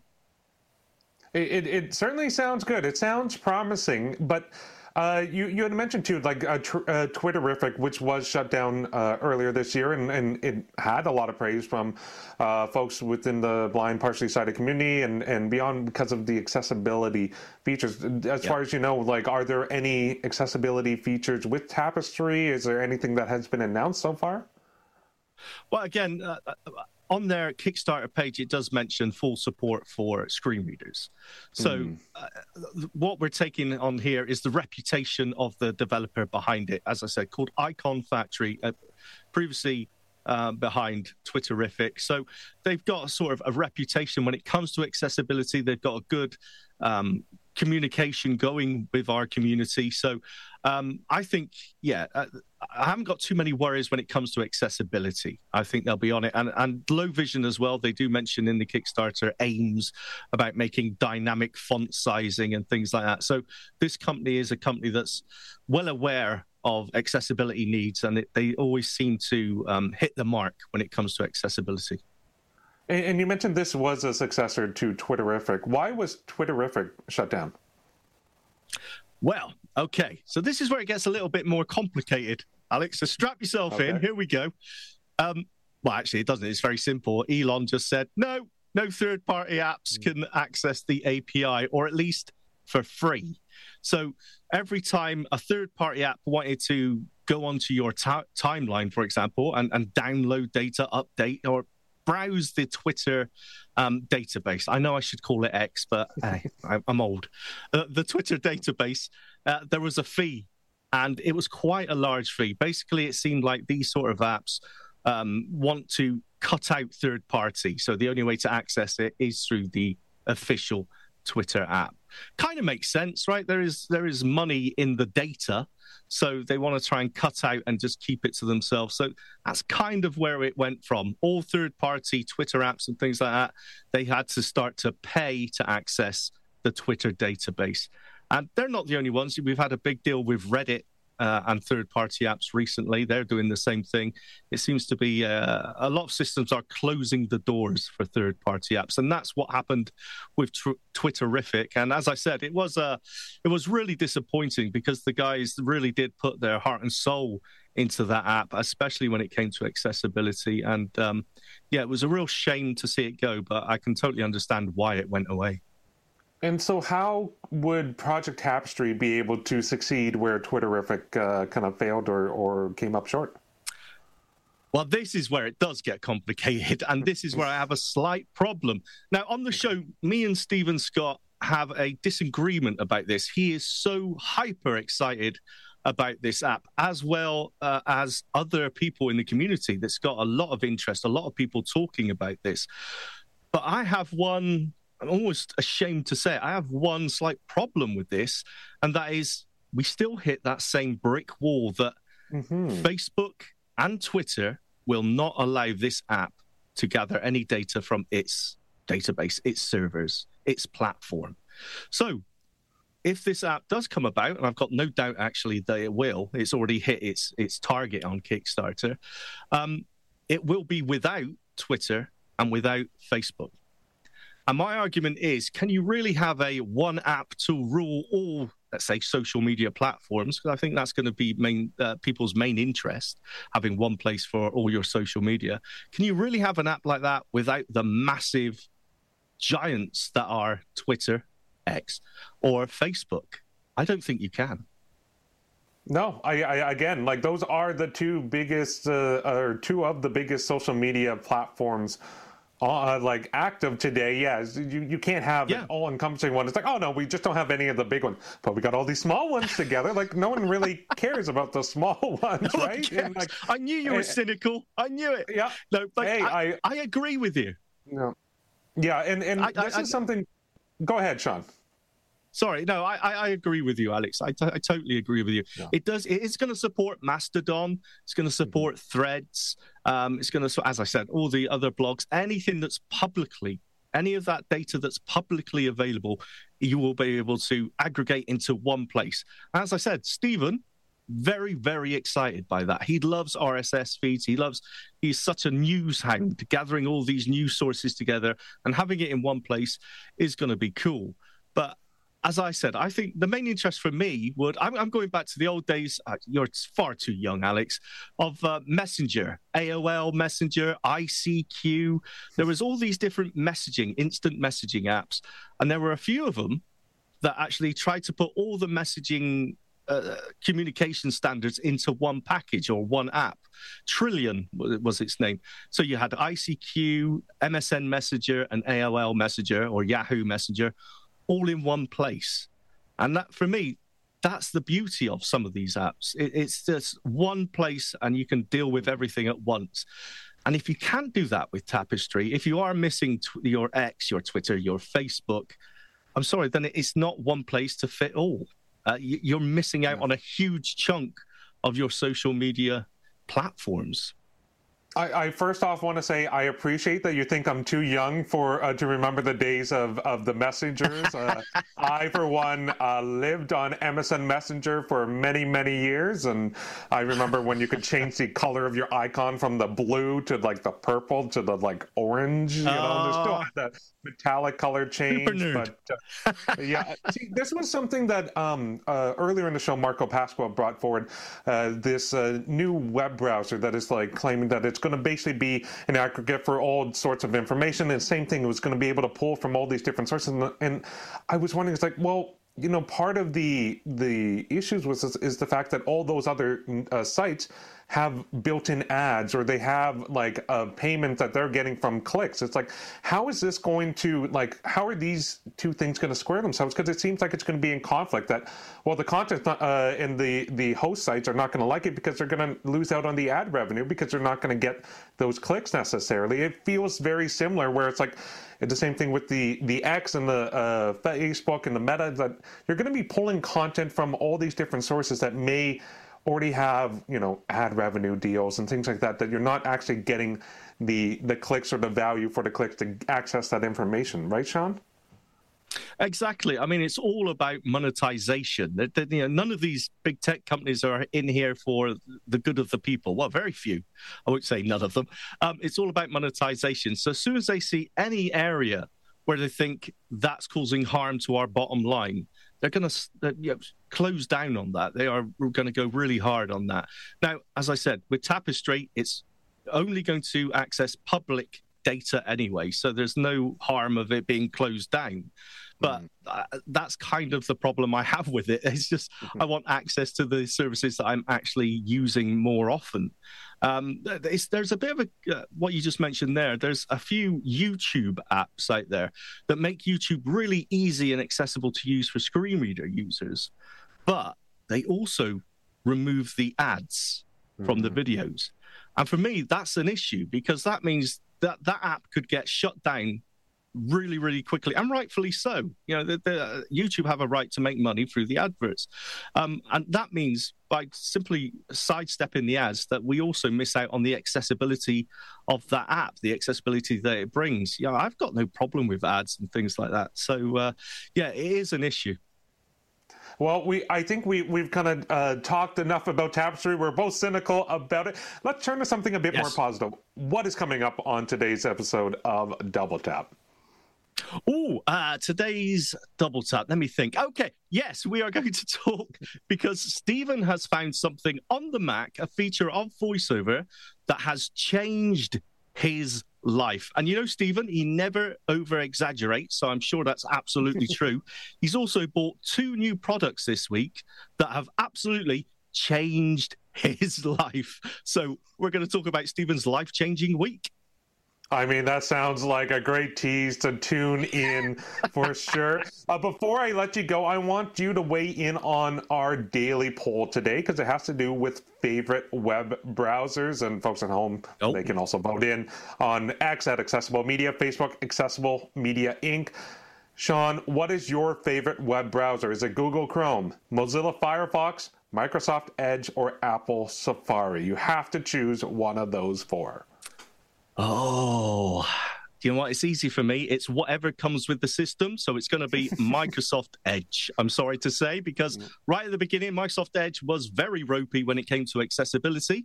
But right now, it's absolutely fantastic. And that's because it's basically Chrome with a new skin. So I'm going to go with mm. Microsoft Edge ironically, that seems to be the recurring theme that everyone we've spoken to, they're all a little bit lazy about changing their web browsers yes. to what is already on the base system.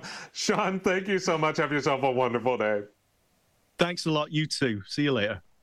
That was Shaun Preece, who is one of the co-hosts of Double Tap, and the show airs noon daily Eastern time on AMI Audio, and he was joining us from Glasgow, Scotland. Nope, Manchester, England. Let's uh, be clear about that. And you can also follow the team on Twitter at Double Tap on Air. Coming up after the break, we'll have the roundtable topic because Elizabeth Moeller wants to talk all about dealing with winter weather. You're watching now with Dave Brown on AMI TV.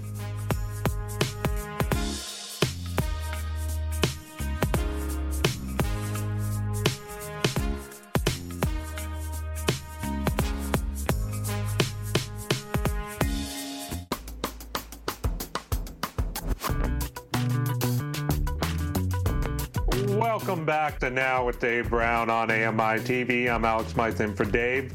Elizabeth Moeller, before we welcome in Nisreen Abdel Majid, you wanted to set up the roundtable today all about winter storms and winter weather. What's on your mind? Yeah, picking up from uh, Michelle's topic at the beginning of uh, the segment today, you know, the winter storm in the Maritimes, Halifax, you know, 40 centimeters of snow. It's it's interesting. It's a bit of a, a personal one for me, not just because I live with sight loss, but uh, my brother's a paramedic out there, and um, he's been sharing some of the stories of just some of the falls and injuries that folks have had due to that weather. So, um, yeah, I just thinking a little bit about, you know, all of us, uh, uh, you know, the roundtable have sight loss. You know, what is your your biggest sort of winter challenge, and and you know, maybe thinking about what is one thing that you kind of do to mitigate walking out in, in bad weather but and you can't say not going outside because sometimes you have to go outside but you know I, I think for me one of the biggest challenges is actually when i get uh, this happens a lot on campus a notification that quote unquote the sidewalks are cleared and i go out and either there's a very thin path that's been cleared so very difficult for somebody with a cane or a mobility device or they've been cleared and what ends up happening is the snow is in front of bus stops. So then the buses reroute and they'll stop at a different place. And that's a really big challenge when you're trying to, to navigate as somebody with sight loss. So i'd love to hear from you Nisreen and, and alex about sort of your, your biggest challenge when you're navigating wintry wet weather conditions. Point um when bus stops stop at a you know a, a spot where there's a hill and you have to climb on top of the hill to get into the bus. I think that's so annoying. It happens too much.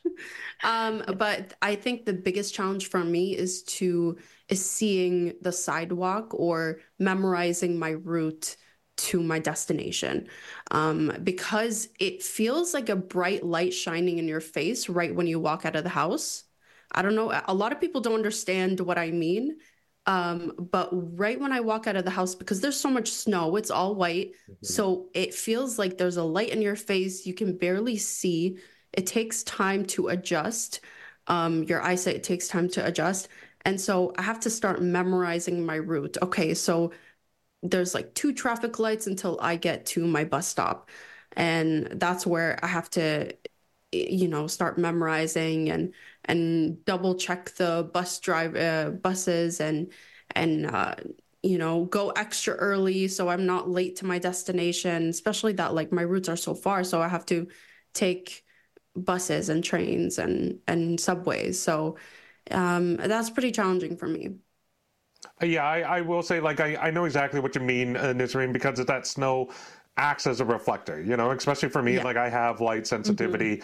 Um, so I'm usually, even like on a overcast day during, you know, any time of the year, I'm usually going to have my glasses, my sunglasses on just because of how the light impacts my vision. It's more so, obviously, when it's a fresh snow that's really going to get up in, in the eyes. That said, I, I do like it because, especially when it gets darker in the day or if it's, you know, in the, mm. the dead of winter and it's, you know, dark at three o'clock, 4 o'clock, mm-hmm. five o'clock, depending where you are in the country.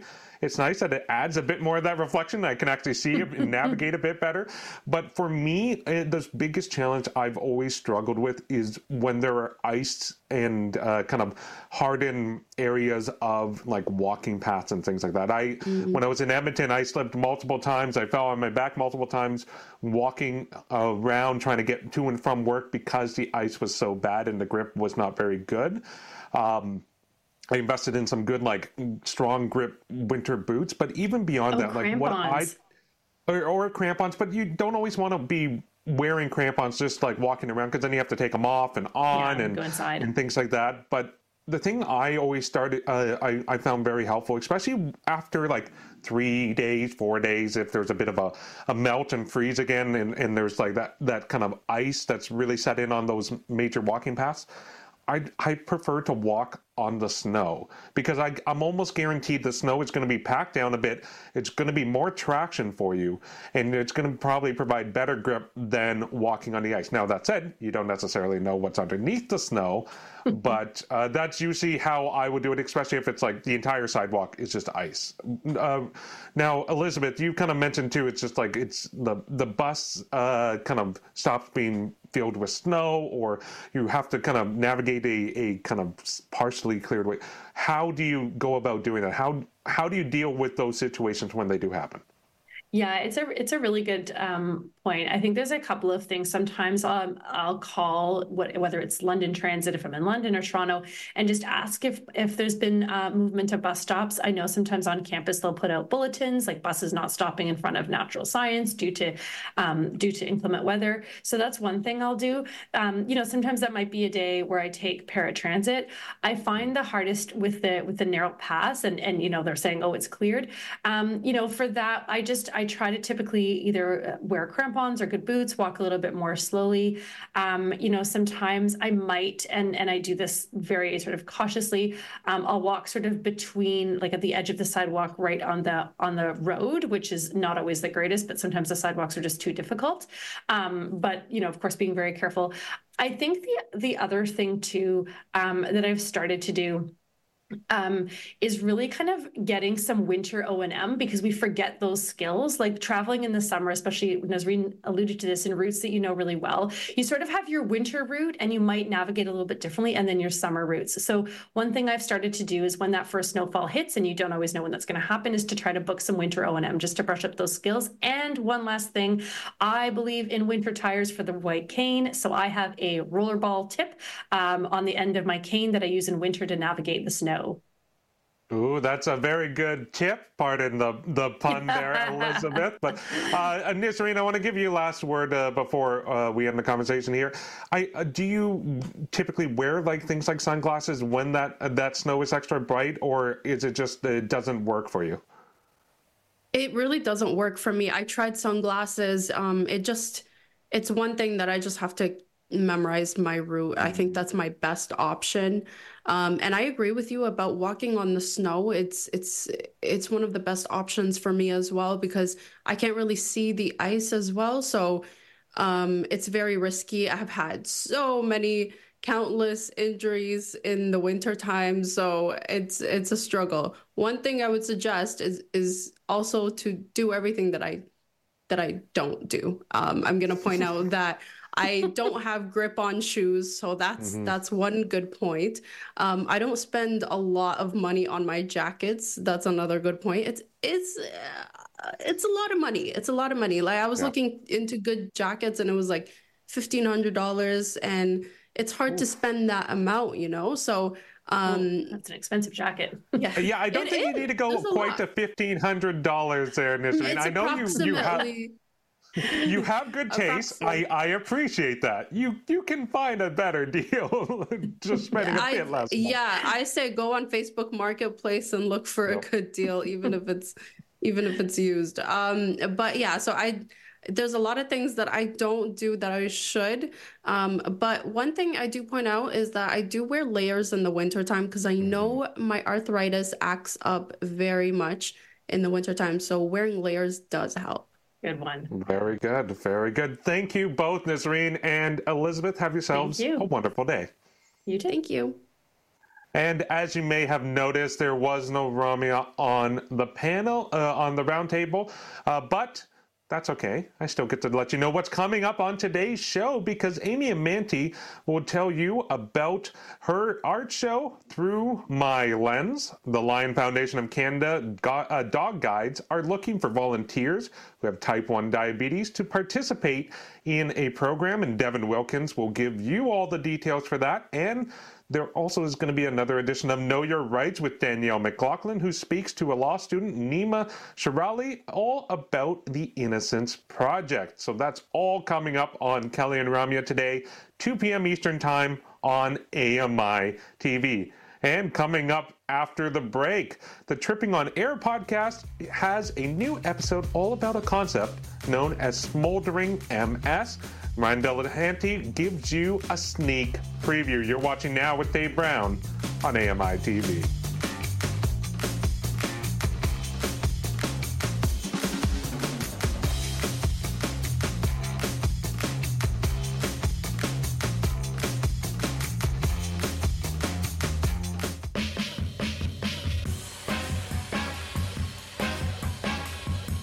Welcome back to Now with Dave Brown on AMI TV. I'm Alex Smythe. The Tripping on Air podcast brings you a closer look into the lived experiences of MS with host Ardra Shepard. The podcast recently dropped an episode about a concept known as smoldering MS. Ryan Delahanty is the AMI uh, is AMI's podcast coordinator, and he is here to give you a sneak peek into the latest episode. Good morning, Ryan. How are you doing? Good, good. Great to be here with you, Alex. How are you today? I'm doing well, Ryan. So this latest episode is it's titled "What the heck is smoldering MS?" So what is it talk, uh, taking a look at? What is smoldering MS there, Ryan? Well, ever wondered why your MS seems to be getting worse, even though you're not having any relapses? Your MRI is stable, but you feel anything but.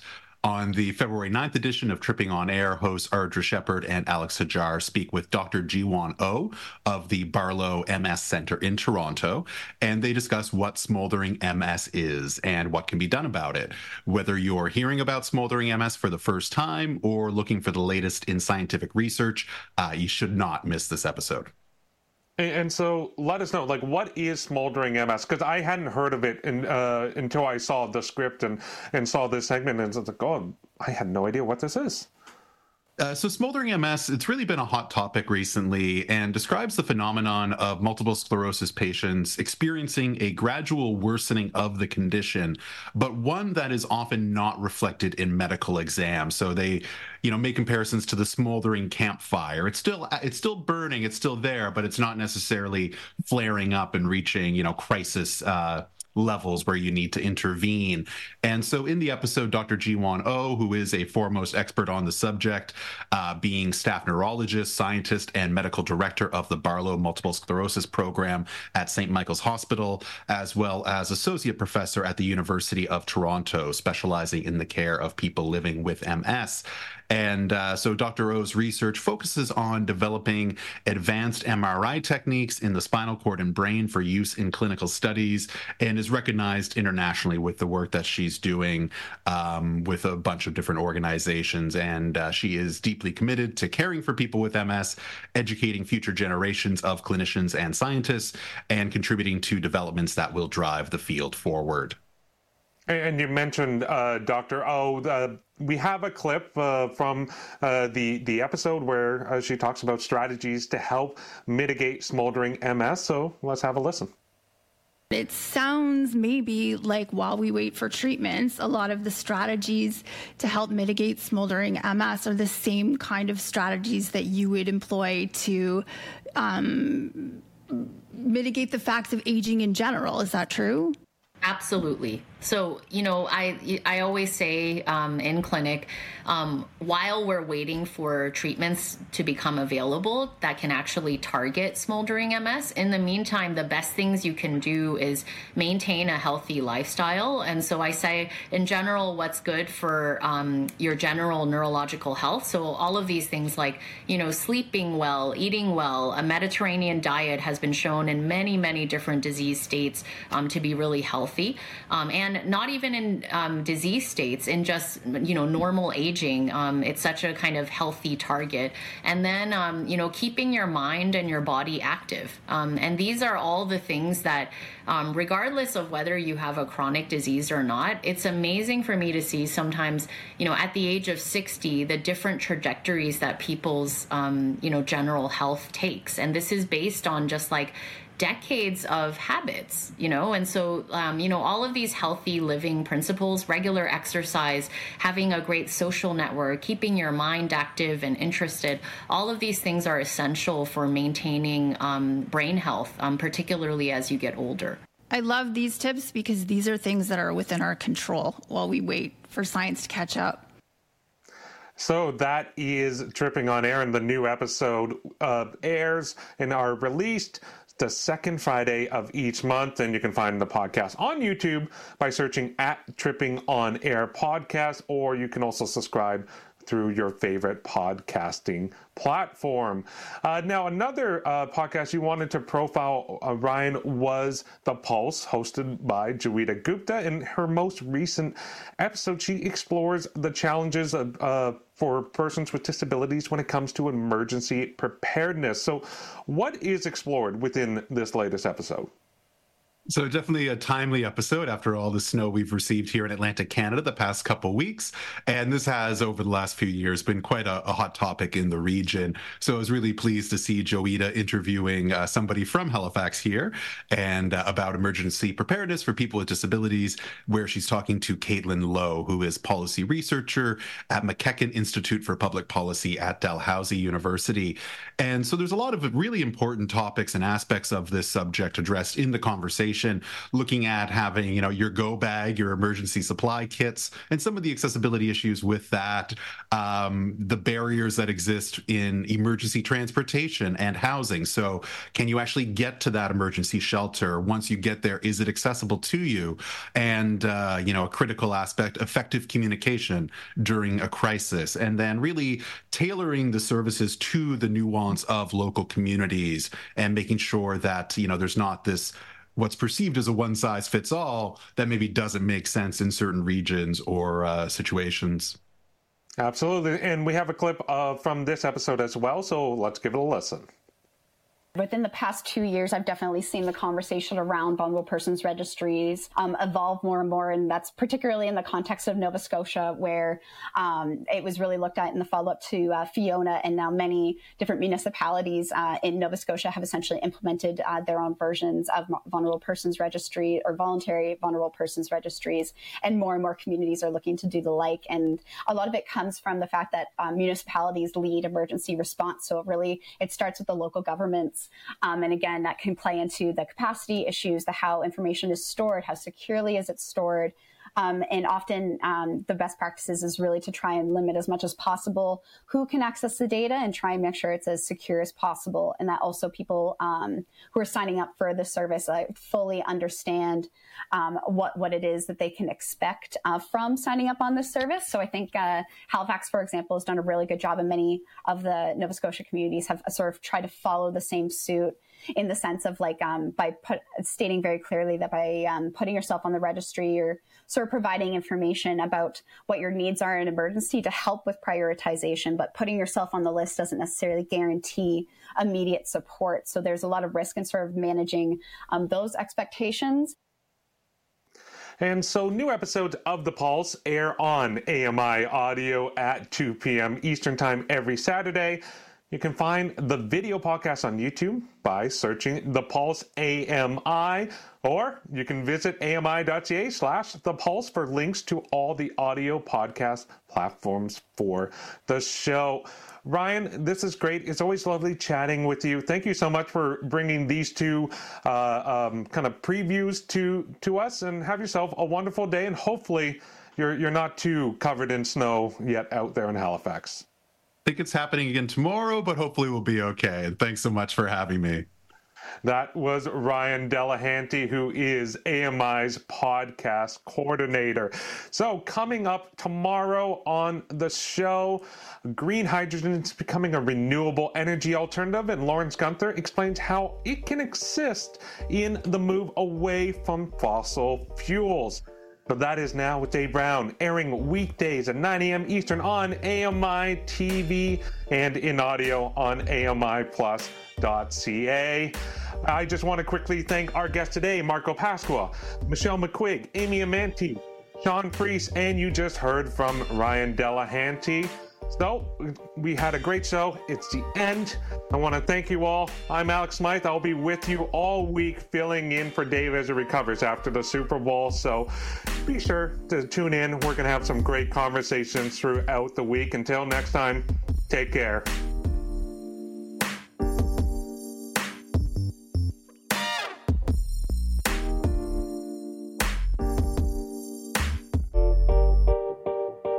Dave Brown here. If you enjoy this podcast portion of our show, remember you can watch it live every day at 9 a.m. Eastern Time on AMI TV.